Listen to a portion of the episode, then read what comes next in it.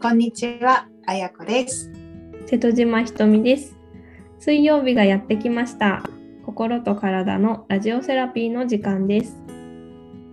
日常に心地よい時間と安らぎを提案する15分、穏やかにより豊かに生きるためのヒントをお話ししていきます。はい、では今回40回目のお話です。よはろいしくお願いします。はい、ひとみさんよろしくお願いします。今回は秋の体調の変化ということで、ちょっとお話をしていきたいなと思います。はい、で、えー、と37回目で琵琶のお話をしたんですけどその時に結構ね秋の変化っていうのお話も、えーさせていただいたんですが、まあうん今回は、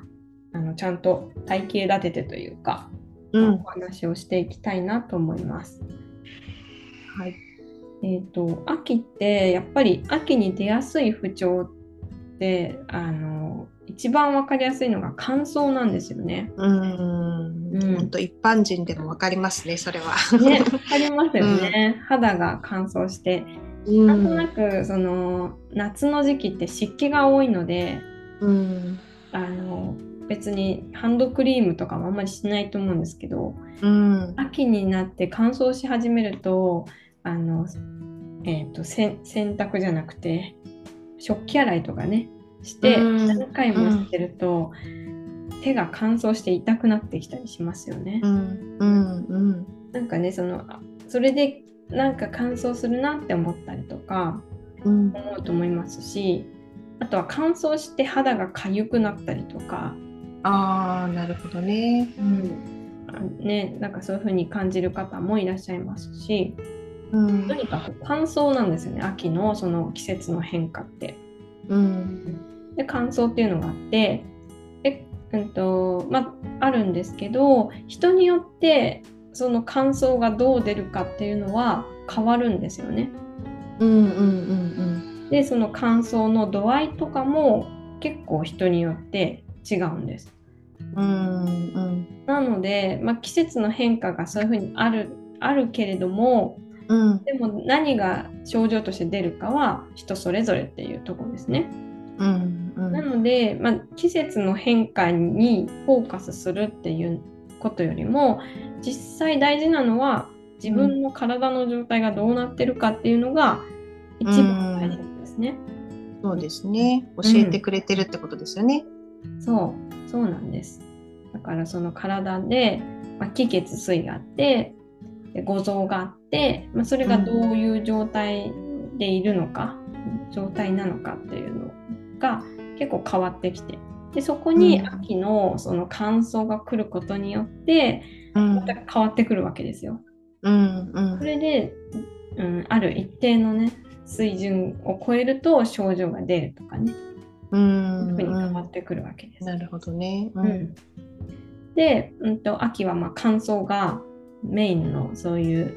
変化なんですけど、うそのん乾燥によって多くの人はそういう肌の乾燥だったりとかあとは呼吸器官ですねこれが乾燥するんですね。うんうんでそうすると秋の秋に風邪ひくと結構喉が痛かったりとかうん腹咳がずっと出続けて辛いしんどいってことがあると思うんですけど、まあ、それはまさにその秋の乾燥の層に邪気って書いて層邪が侵入してる状態なんです ね。うん侵入してるんですか体に。これはね基本的にそういう邪気な、邪気が侵入するっていうふうに考えるんです。うでん侵入した邪気をいかに外に出すかっていうふうに考えるんですね。うんうんでその邪気が侵入するかどうかもその体の抵抗力うんうんうんによって変わってくるっていう風に考えるんですうん追い出せるかどうかもその人の体が握ってるみたいなイメージですね、うんで、まあ、そういう風に喉に出る人は結構多いんですけど人によっては結構ねその腸が乾燥して便秘になったりとかっていうのもあるんですよ、うんうんうんだからなんかその秋になるとちょっと便秘がちになるっていう人は、うん体の深い部分の潤いが不足してる可能性がありますね。ううーん。結構その季節によって体調を崩すみたいなのがある人は、それその季節の変化にヒントがあったりするんです。うん。うん。なんかそういう風にしながらその季節にどう対応するかっていうよりもその季節から自分の体を知るっていう方がうん結構大事だったりしますね。確かに、それいいですね。季節から自分の体を知る。 うん、ううんん。結局やっぱりね自分が感じる不調だったりとかうそのん。体の悩み、なんか抜け毛がとか肌のりがとか,、うんうんんなうん。うん。んかそういうちっちゃいなんか不調とか気になることって、うん結局体の内側のバランスの,、うん、とそのちゃんとバランスが取れてない状態が、うん。えー、と体の表面に出てるっていうことなんですよね。うん。うん。だから、まあ、食べ物を使って補っていくっていうことをしていくとその不調がだんだんとなくなってきたりするんです。うん。それはもう、その気がついた時から始めても遅くはないんですか。うん遅くないです全然。みんなね、不調っていうのはやっぱりね感じるものなんですよね。感じるし、体は常に変化してるんです。うん。うん。うん。だからこれからでも変化できるっていうう、ん。うんそういう考え方ですね。うん。うん。うん、もちろんね西洋医学的なそういう治療だったりとかうん。なんか手術とかねなんかある時はお薬も必要になる時もあると思うんですよね病気とか、そういう不調によっては。うん。でもそこにプラス内面のその体のバランスを整えていくことってすごく大事で、そのうん体の回復力だったりもするし、うん、その病病巣というかそれを取り除くことも大事だけどその自分の生きる力っていうか回復力っていうのもつけていくっていうのはすごく大事ですね。うん。そうですね。ね。なので、まあ、そういう、とにかく、まあ、季節の変化っていうのはあるんですけど、人によってやっぱりその出る不調っていうのは違うので、常に自分の体に意識を向けるっていうことが、あのうん大事っていうところですね。うんうんうん、でもなんかじゃあそのな不調が出てきてどうすればいいんだろうみたいなのはどうやってわかりますかうんと、まあ、不調が出てきた時に、その、まあ、基本の気血水のチェックをしたりとか、うん気血水がな、どうしてここがあのおチェックがいっぱいつくのかってなったら五臓のバランスを見たりとか、ちょっとね五臓のバランスは難しいので、うんあのうん講座をに学んで講座で学んでいただいたりとかしていただくといいんですけど、うんそういうふうに原因を特定してうんじゃあこの気血水を補うためにうんどうするかっていうのが、まあ食材もそうだし食材だったり、まあ、漢方薬もそうですしねうん鍼灸もそうですし、うんなんかそういう感じで整えていくんですね。うんで、うんまあ、薬膳は食事なので食材が、まあ、メインなんですけどね、うんそういうこととかあとは結構ねし生活習慣が影響してたりするんですようね。んうんうんね、特にね秋の時期は乾燥なので潤いがうん不足すると乾燥っていうのが出てきやすいのでうんあの夜夜更かししすぎるとかだとうん結構ね陰を消耗しちゃうんですね。うんお湯を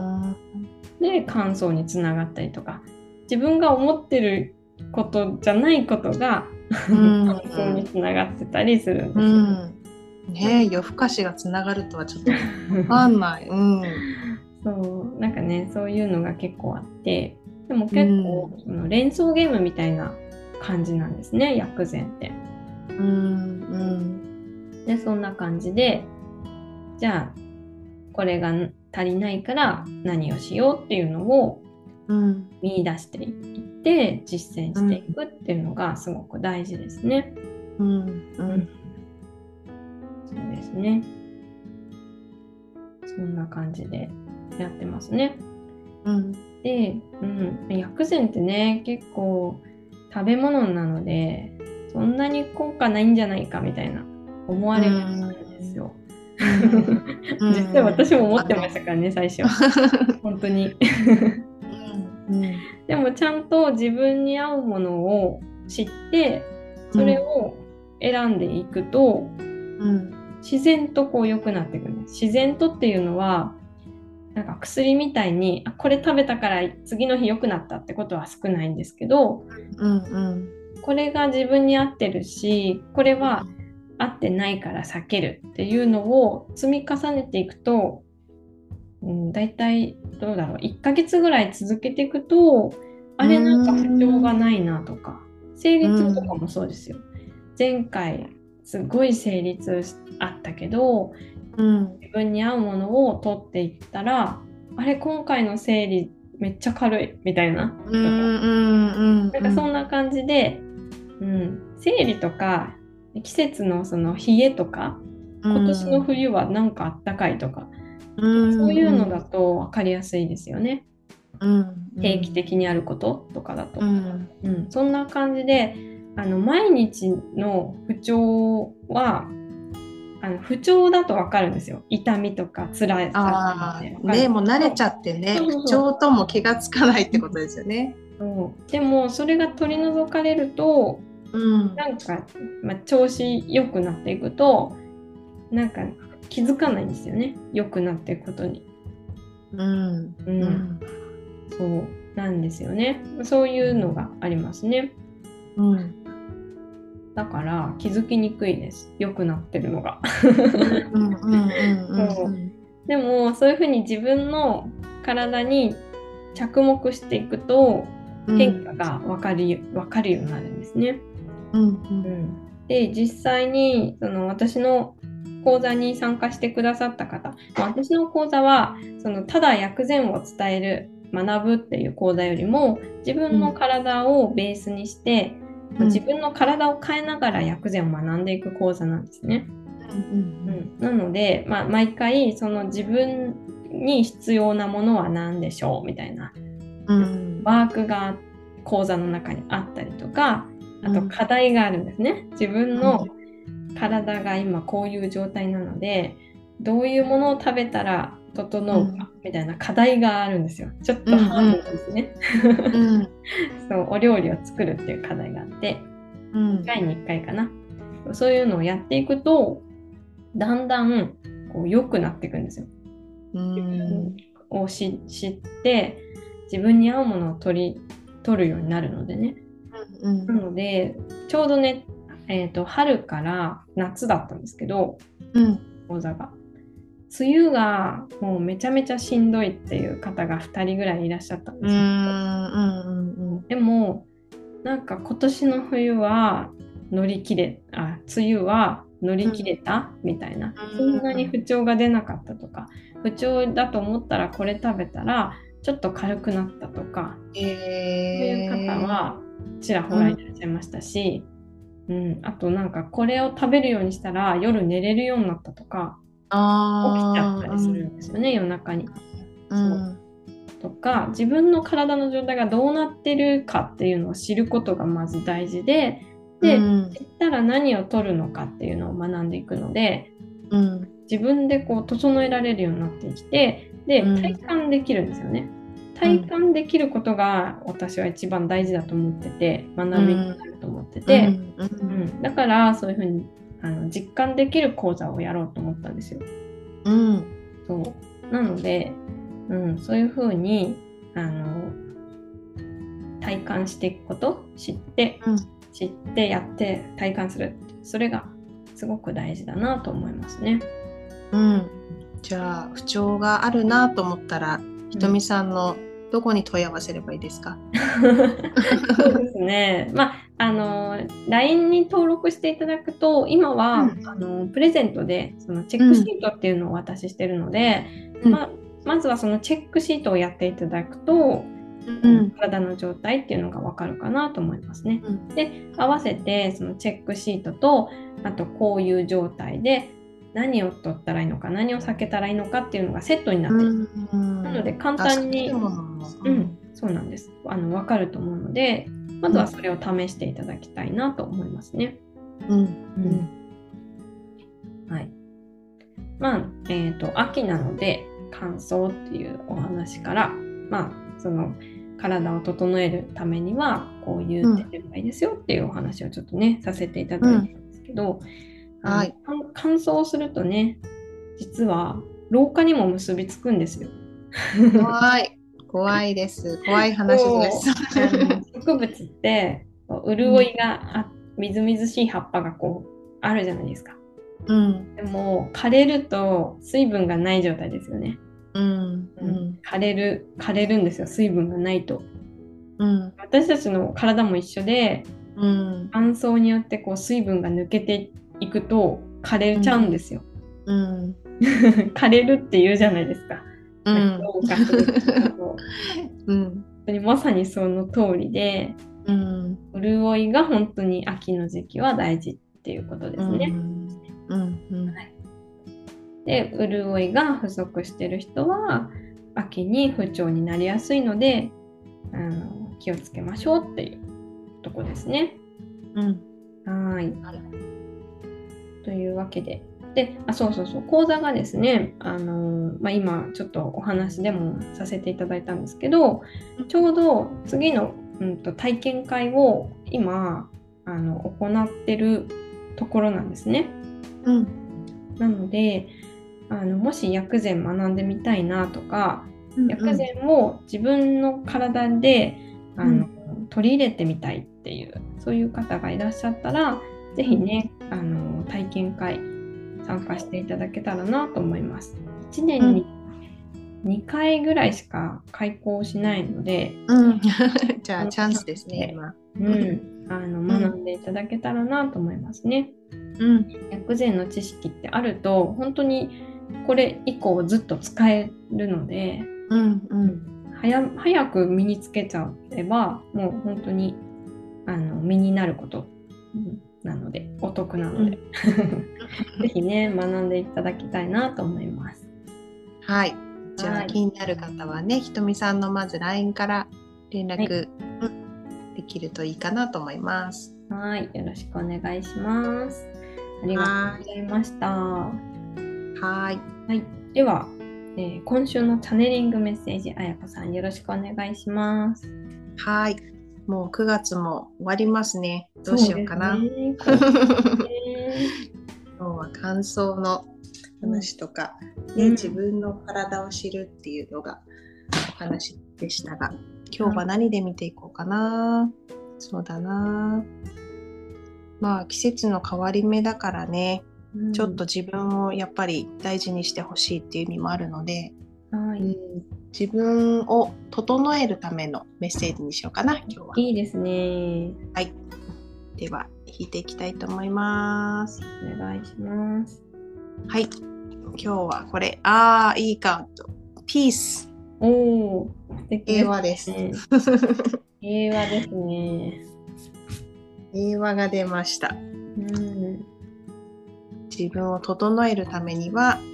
平和です。平和であることです。うん平和大事ですようね。ん、これはね、ちょっとどっちかっていうとこう感情的なことかなと私にはうんうん降りてきてますが、うん自分の中の平和っていうのがね、うんやっぱ、りそのいろんな感情がある中で、うんうん何がいいとか何が悪いっていうのはその人が決めることなんですけど、自分が、一番平和だなと思う感情でいること、うんうん、その平和に過ごしていると全部がこう叶いやすくなったりとか、うん、あのスムーズに進むとかねうまくいくっていうところなので、穏やかにうん、過ごせるといいかなと思いますね。うん、本当そうですね。うん、平和でいるいると幸せも感じやすいですね。うん、ね平和ってねなんか大きい言葉のような気がしますけど自分の中にいつもあるものって思ってるとそんなに難しくなかったりするので。うんうん。ぜひぜひ意識してね過ごして見ていただけたらと思います。はーい、ありがとうございます。はい、では、今日もお聞きいただきありがとうございました。今週も幸福感で満たされた1週間をお過ごしください。それではまた来週お会いいたしましょう。